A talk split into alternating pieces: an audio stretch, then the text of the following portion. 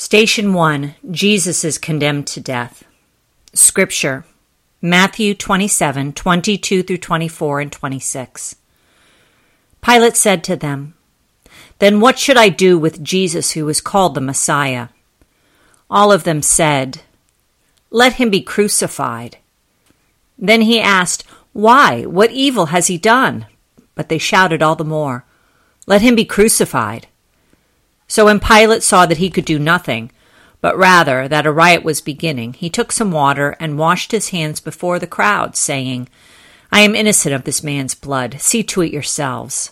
So he released Barabbas for them, and after flogging Jesus, he handed him over to be crucified. Reflection We begin this journey to the cross with Jesus before Pilate.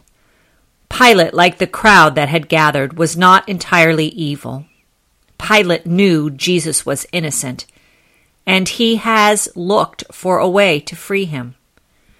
But Pilate was caught by his own self interest and his unwillingness to do what was right. The crowd also was caught in the moment. Who knows how many were later part of the early church as they realized their mistake? Look at the art.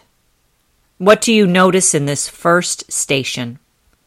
What colors and shapes draw your attention? As we begin this journey, we are asked to become aware of our own weaknesses and our own willingness to turn from doing what is right toward doing what is easy. At this first station, we remember we are all in need of forgiveness and grace. Let us pray.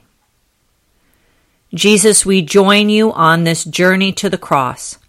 Guide our steps as we come face to face with our humanity. Help us to remember that evil takes hold when we care more about what others think than what is true in your sight. Amen.